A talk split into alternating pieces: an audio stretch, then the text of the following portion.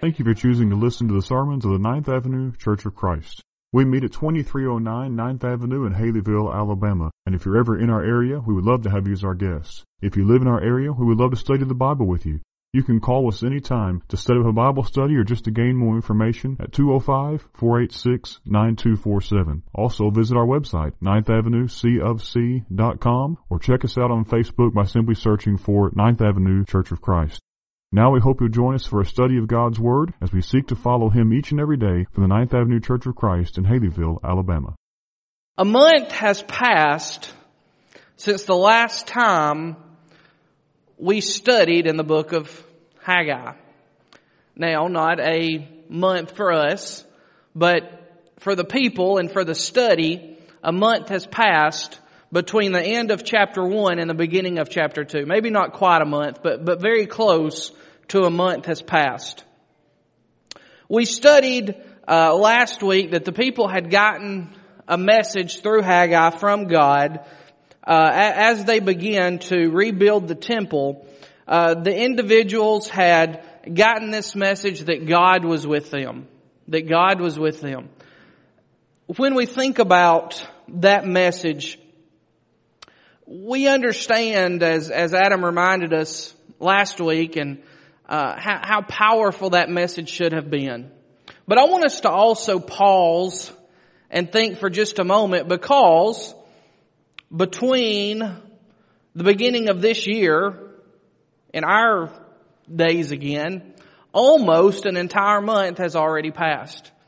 It seems like a day ago that we were New Year's Eve and, and New Year's Day were, were here and and almost a month has passed.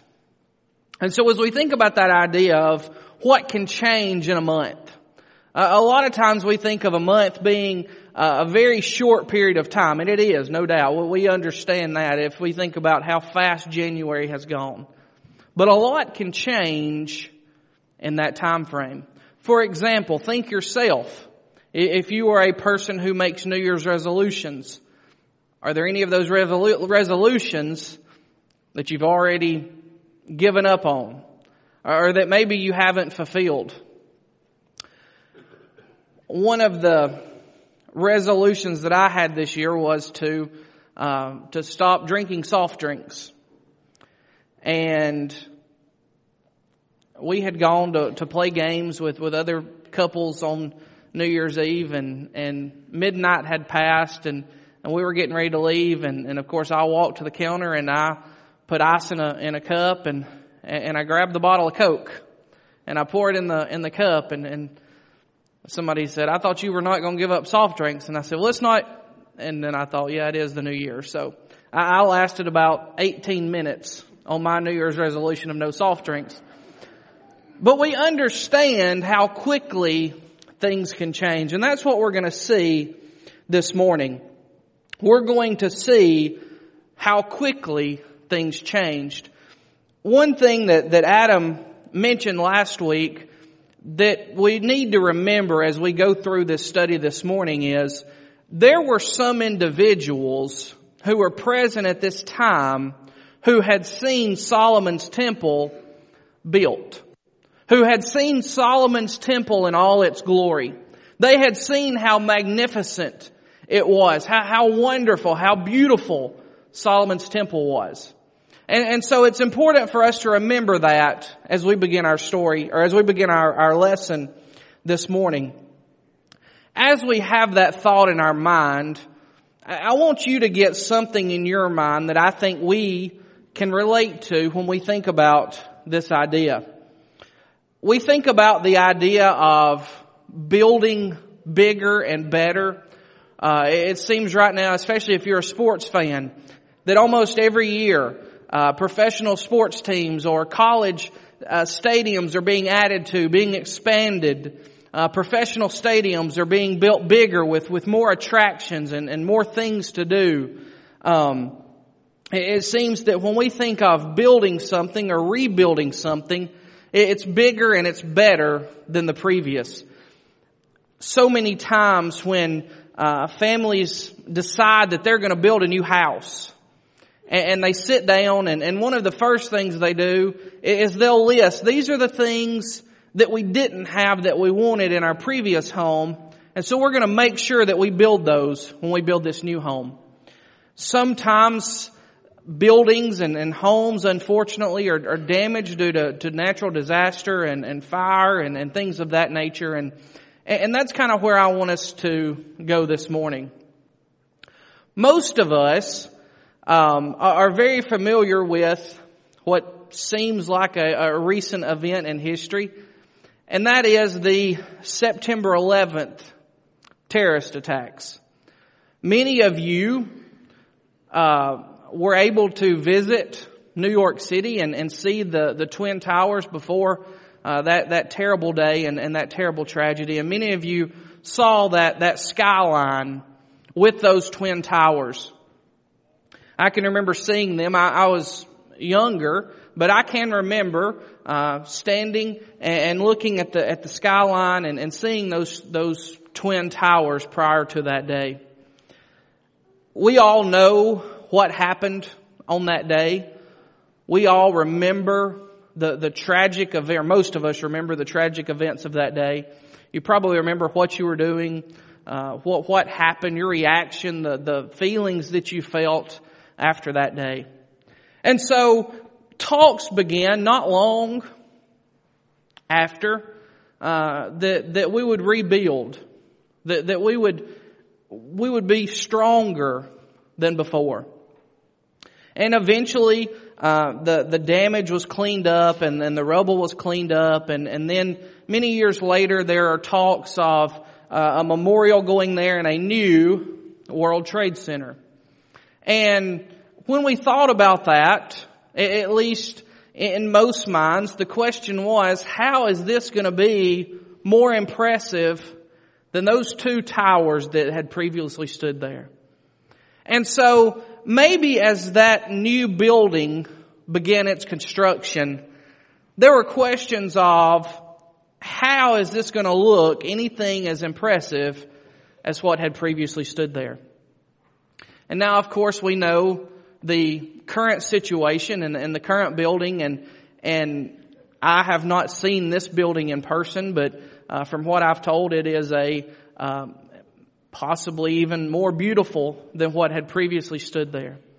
But as we think about this morning's lesson, I, I thought this was an event that maybe we could relate to in some sense. Can you imagine the backlash if the builders who built this had decided, you know what, we're not going to build another skyscraper. We're just going to take those companies that occupied that space and, and we're going to spread them out all over the city. And some may relocate to, to Chicago or to Los Angeles or, or whatever the situation may be. And, and we're, we're, we're just not going to replace this. For some who had lived there and had seen those towers every day, I, I believe there would have always been a sense of defeat to some extent. To, to never see anything regain its place where those towers had once stood. Now I don't know that for a fact, but, but I, I believe there would have been some sense of defeat among many in, in that idea. As we think about our feelings in relation to this moment in history, I don't know that it gives us exactly the same feeling that the nation of Israel would have had during the time that we're studying, but I think it does give us somewhat of a glimpse into maybe their emotions. This may have been uh, what they were feeling. They they had been in exile. Um, they had seen some had seen the temple in, its glory. They had seen uh, the temple destroyed. They had had like I, like I said been in exile and they have returned. They they've been through a lot. They've been through a lot of, of ups and downs in their lives for many of them. If you will, turn with me to the book of Ezra, chapter 3. The book of Ezra chapter 3. Ezra chapter 3, verses 12 and 13. We read, But many of the priests and Levites and heads of fathers' houses, old men who had seen the first house, wept with a loud voice when they saw the foundation of this house being laid. Though many shouted aloud for joy, so that the people could not distinguish the sound of the joyful shout from the sound of the people's weeping. For the people shouted with a great shout, and the sound was heard far away. Here in Ezra, uh, and I, I, believe Adam has actually already used this verse in our study, but it does remind us that there were mixed emotions as the temple was being rebuilt. That there were those that had seen the original temple the beauty and, and the wonder of what it was. And they said, there's no way this is gonna, there's no way this is gonna be as great as that previous temple was. And as God is, is watching this rebuild take place, He sees an issue begin to creep in to the mind of the Israelites. God tells the people in verse 4 of our, our text this morning that Brother Roger read a very similar message to that which he had shared with them that Adam shared with us last week in, in chapter 1. In verse 4 he says, Be strong.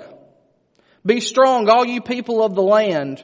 Work, for I am with you, declares the Lord of hosts. Once again, God reminds the people to be strong because he is with them in the rebuilding of this temple. The people could and should be encouraged by this message that God was with them and that God was with that which they were doing. Turn with me back probably just a, a couple of pages in, in your Bible to First Chronicles chapter 28. First Chronicles chapter 28. We're going to begin reading in verse 20. Then David said to Solomon his son, Be strong and courageous and do it. Do not be afraid and do not be dismayed, for the Lord God, even my God, is with you. He will not leave you or forsake you until all the work for the service of the house of the Lord is done. As David is preparing Solomon to build the original temple. As David is with Solomon in this preparation, one of the key messages that David shares with Solomon is, God is with you and will be with you until the completion of this temple. That message is echoed in Haggai. God is with you in all that you do in the rebuilding of this temple. Now, why is that important? As we had already made mention of, there were some, as we read in Ezra, that were there when the original temple was built. They had seen that God was with them. And they had seen what that led to and the glory that would come from that temple. And now the temple's being rebuilt and that same message is there that God's going to be with this project as well. And yet the people are struggling with this idea. It'll never be the same as they say in their minds. It'll never be what it could have been. In verse 5 of our, our study in, in Haggai, we read, according to the covenant that I made with you when you came out of Egypt, my spirit remains in your midst. Fear not. When this message is given, during this particular point in time, the Israelites had just finished the Feast of the Booths. And if you will remember, the Feast of the Booths, the purpose of that feast was a, a seven day feast or a seven day event in which the, the people lived in, in booths And the purpose to what was to remember that 40 years that they had spent in wilderness during the Exodus from Egypt. And so at this particular time in, in Haggai, this particular time in the rebuilding process, they had just ended that Feast of Booths. And so it's no wonder why God, through Haggai, reminds the people what he reminds them about that covenant that he will keep. That covenant that he had made with them when they came out of Egypt. God uses that seven days that they had just spent remembering an event and he says that event that you just remembered, that covenant that I made with you, I'm going to be with you. My spirit will be in your midst and you should not fear. If you'll remember to the way the Israelites were able to escape Egypt, the Spirit of God traveled with them by day and by night. And so that same idea is presented in Haggai. Let's look at Exodus chapter 19 verses 5 and 6.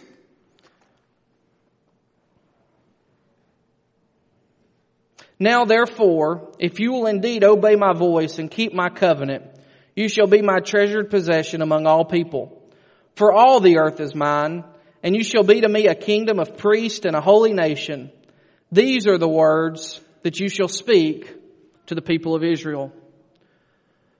That covenant, that promise that God made here in Exodus 19, He's reminding those people, the Israelites in the time of Haggai, as they rebuild the temple, my spirit is with you. I'm going to be with you. I've not given up on you. I've not given you over. You're still my people. We still have this covenant. I'm going to be with you in what we're doing. In a time that many felt maybe that, that God had abandoned them, that maybe God was no longer looking after them. God reassured them that He would be with them, would be with all that they were doing, just as He had been since they left Egypt. Are there ever times in your life when maybe you're rebuilding your life? Maybe something has happened to, uh, to cause you difficulties. Maybe it was something you did or maybe it was something completely unpreventable on your part and you begin to try to rebuild your life. And maybe there was a moment and you thought, is God really with me anymore? Does God, is, is He really there for me anymore? I think that's a, a question that at some point in all of our lives we've probably asked. Is God really there with me? God, I'm facing this. How am I going to do it? And just like God told the people of Israel, I made you a promise. Made you a promise when you came out of Egypt. And I'm going to hold up to my end of the bargain. I'm going to do exactly what I told you. My spirit will be with you. And so God gives them that reassurance. The next section of, of the, the text that we, re, that we read or, or that's we're going to be studying this morning is uh, verses 6 through 8. Verses 6 through 8. This, this should be the section uh, that gives the nation the greatest encouragement of all. And it's a promise that relates to those other two sections that we've just read about. The idea that God is with you and that God's Spirit is amongst you and He will watch over. God promises them that the nation, or God promises the nation, that the new temple would be greater than the glory of the former temple. And he also reminds them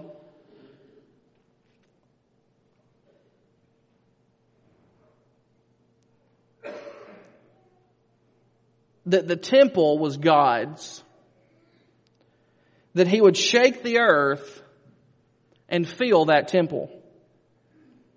Now, there's questions and, and, and debates and non-agreements about exactly what verses 6 through 8 are talking about.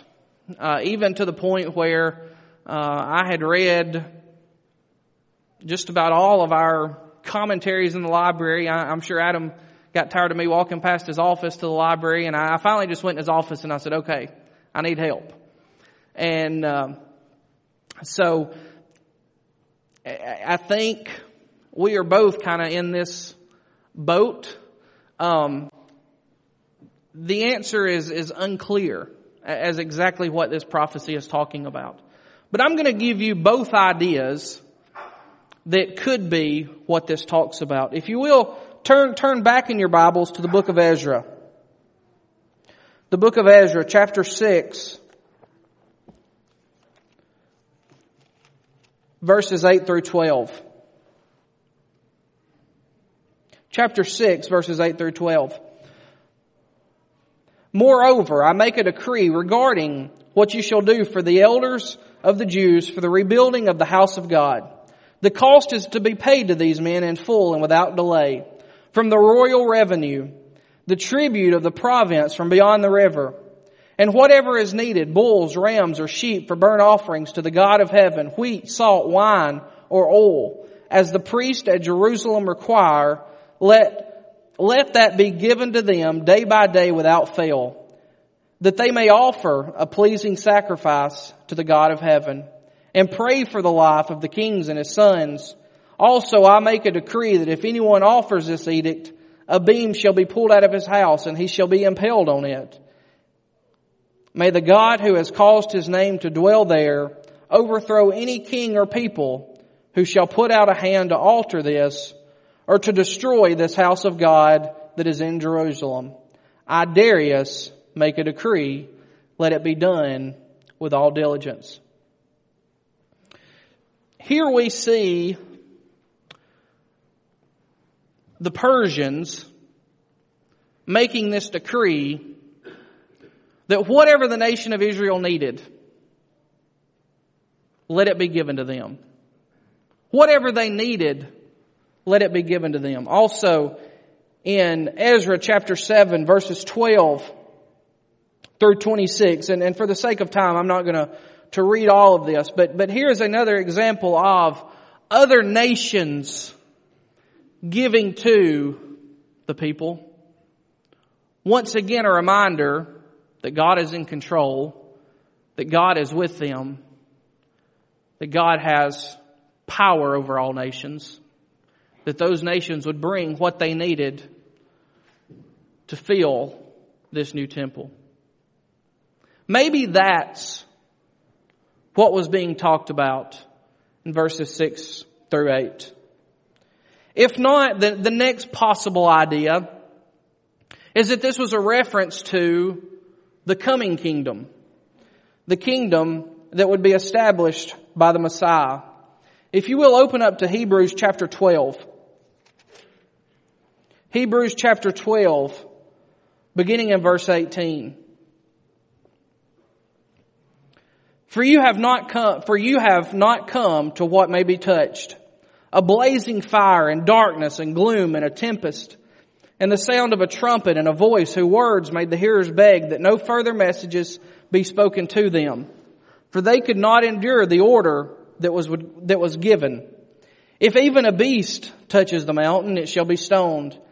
Indeed, so terrifying was the sight that Moses said, I tremble with fear. But you have come to Mount Zion, to the only, to the city of the living God, the heavenly Jerusalem, and to innumerable angels in festal gathering and to the assemble of the firstborn who are enrolled in heaven. Skipping down to verse 25, see that you do not refuse him who is speaking. For if they did not escape when they refused him who warned them on earth, much less will they escape if we reject him who warns from heaven.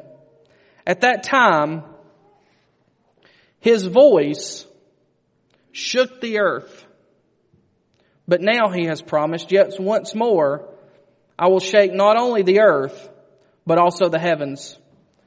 This phrase, yet once again, indicates the removal of things that are shaken, that is, things that have been made, in order that the things that cannot be shaken may remain.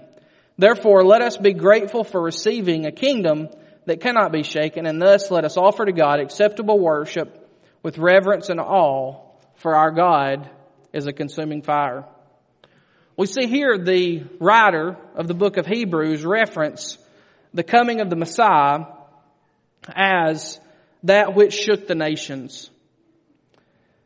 The kingdom was established and that kingdom will not be destroyed. We know that God's church on this earth will exist until that day when it's called home to heaven. The church will be in its glory until the end. It cannot be done away with. Because just as God told Solomon, just as God told Haggai to tell the people, and just as God promises us, He's with us. His Spirit is with us. And that which is God's cannot be destroyed, cannot be defeated. So what is the correct answer? I've already said I don't know what the correct answer is. The correct answer could be either one of these. I think they both fit verses 6 through 8. I think probably the answer is both. Uh, many times in Old Testament prophecy, there was a, uh, a, a, now prophecy and a future prophecy uh, that, that served both purposes. Um, I, I believe that's what's happening here. Either way, as we finish this section in the book of Haggai, chapter 2, verse 9, the latter glory of this house shall be greater than the former, says the Lord of hosts. And in this place I will give peace, declares the Lord of hosts. So, at the end of the day, at the end of this study, what can I take away in 2018? Number one, God is with me. God is with me. God is with me in that which I do. God is there when I go to Him in prayer. God listens to my prayers. God knows what I need even before I go to Him in prayer. Number two, God always wins in the end. Sometimes in life, uh, like maybe the Israelites felt when the original temple had been destroyed and they're rebuilding and, and in their minds they're saying there's no way this is going to be as great as the previous. God wins in the end. When we go through life and we face difficulties and, and I think, how can I keep pressing on? God, how, how can I watch the news every day and, and see tragedy and, and stories of recently in the news, we all know the, the anniversary of, of Roe versus Wade and we know what tragedy that is. And, and God, how can I be expected to continue to see things? I, I just, this, this earth scares me.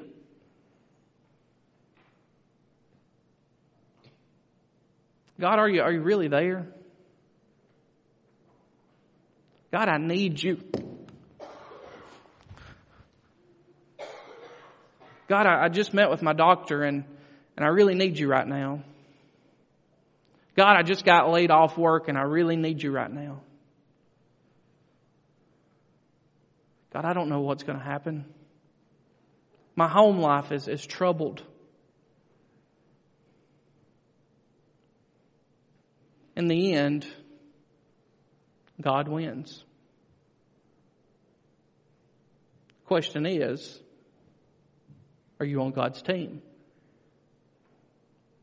Do you have faith in God? God made a covenant with the people of Israel when they left Egypt that we just read.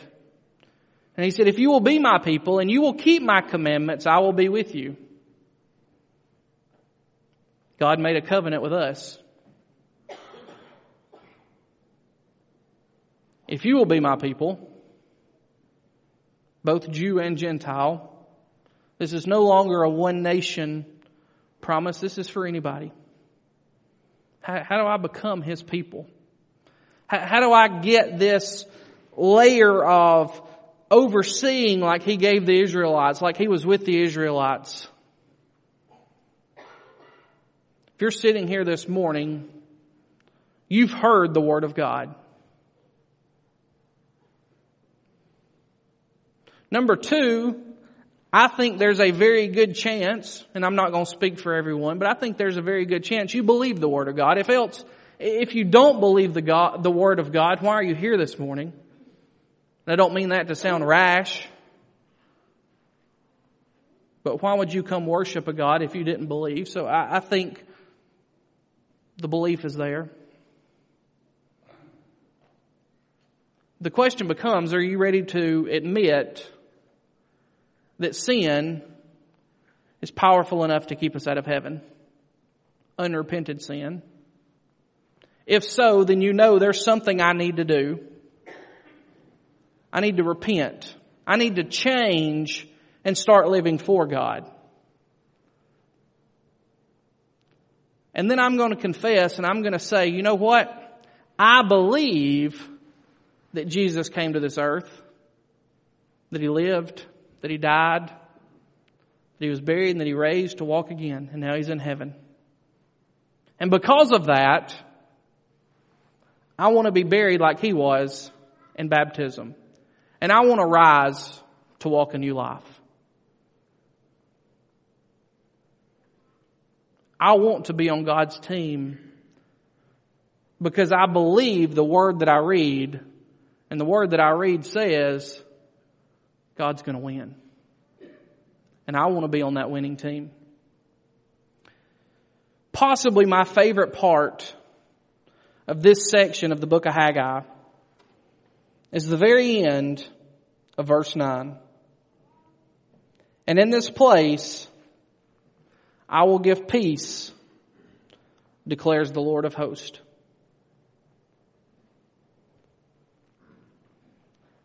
Peace is not found on this earth. There may be momentary peace. There may be moments of peace. But everlasting peace is not found on this earth. There's always something to fix, to do, somewhere to go, somebody to see, somebody that's suffering. And whatever was talked about in verses 6 through 8, that promise that's given in verse 9 is one that if you don't hear anything else I say today, I want you to hear this. In that place, there will be peace.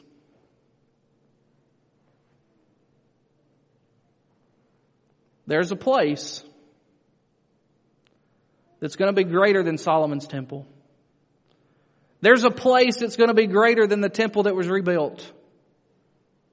As Adam mentioned in our first study, this study kind of got its basis from the idea that the time period was the same as when this new addition to Ninth Avenue was built.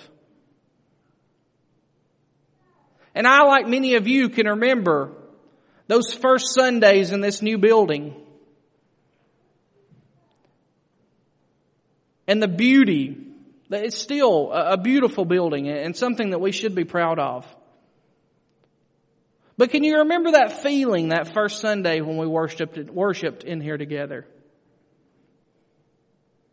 That first Sunday when uh, we no longer had to sit in folding chairs in the back of the auditorium because we had outgrown it.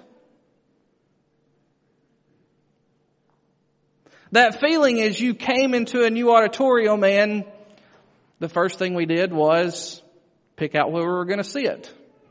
Because once you do that, that's an eternal decision, right? That moment when we came in this new building, there was a sense of pride and there was a sense of excitement. And 16 years later, there may be somebody sitting here who's lost that pride and that excitement.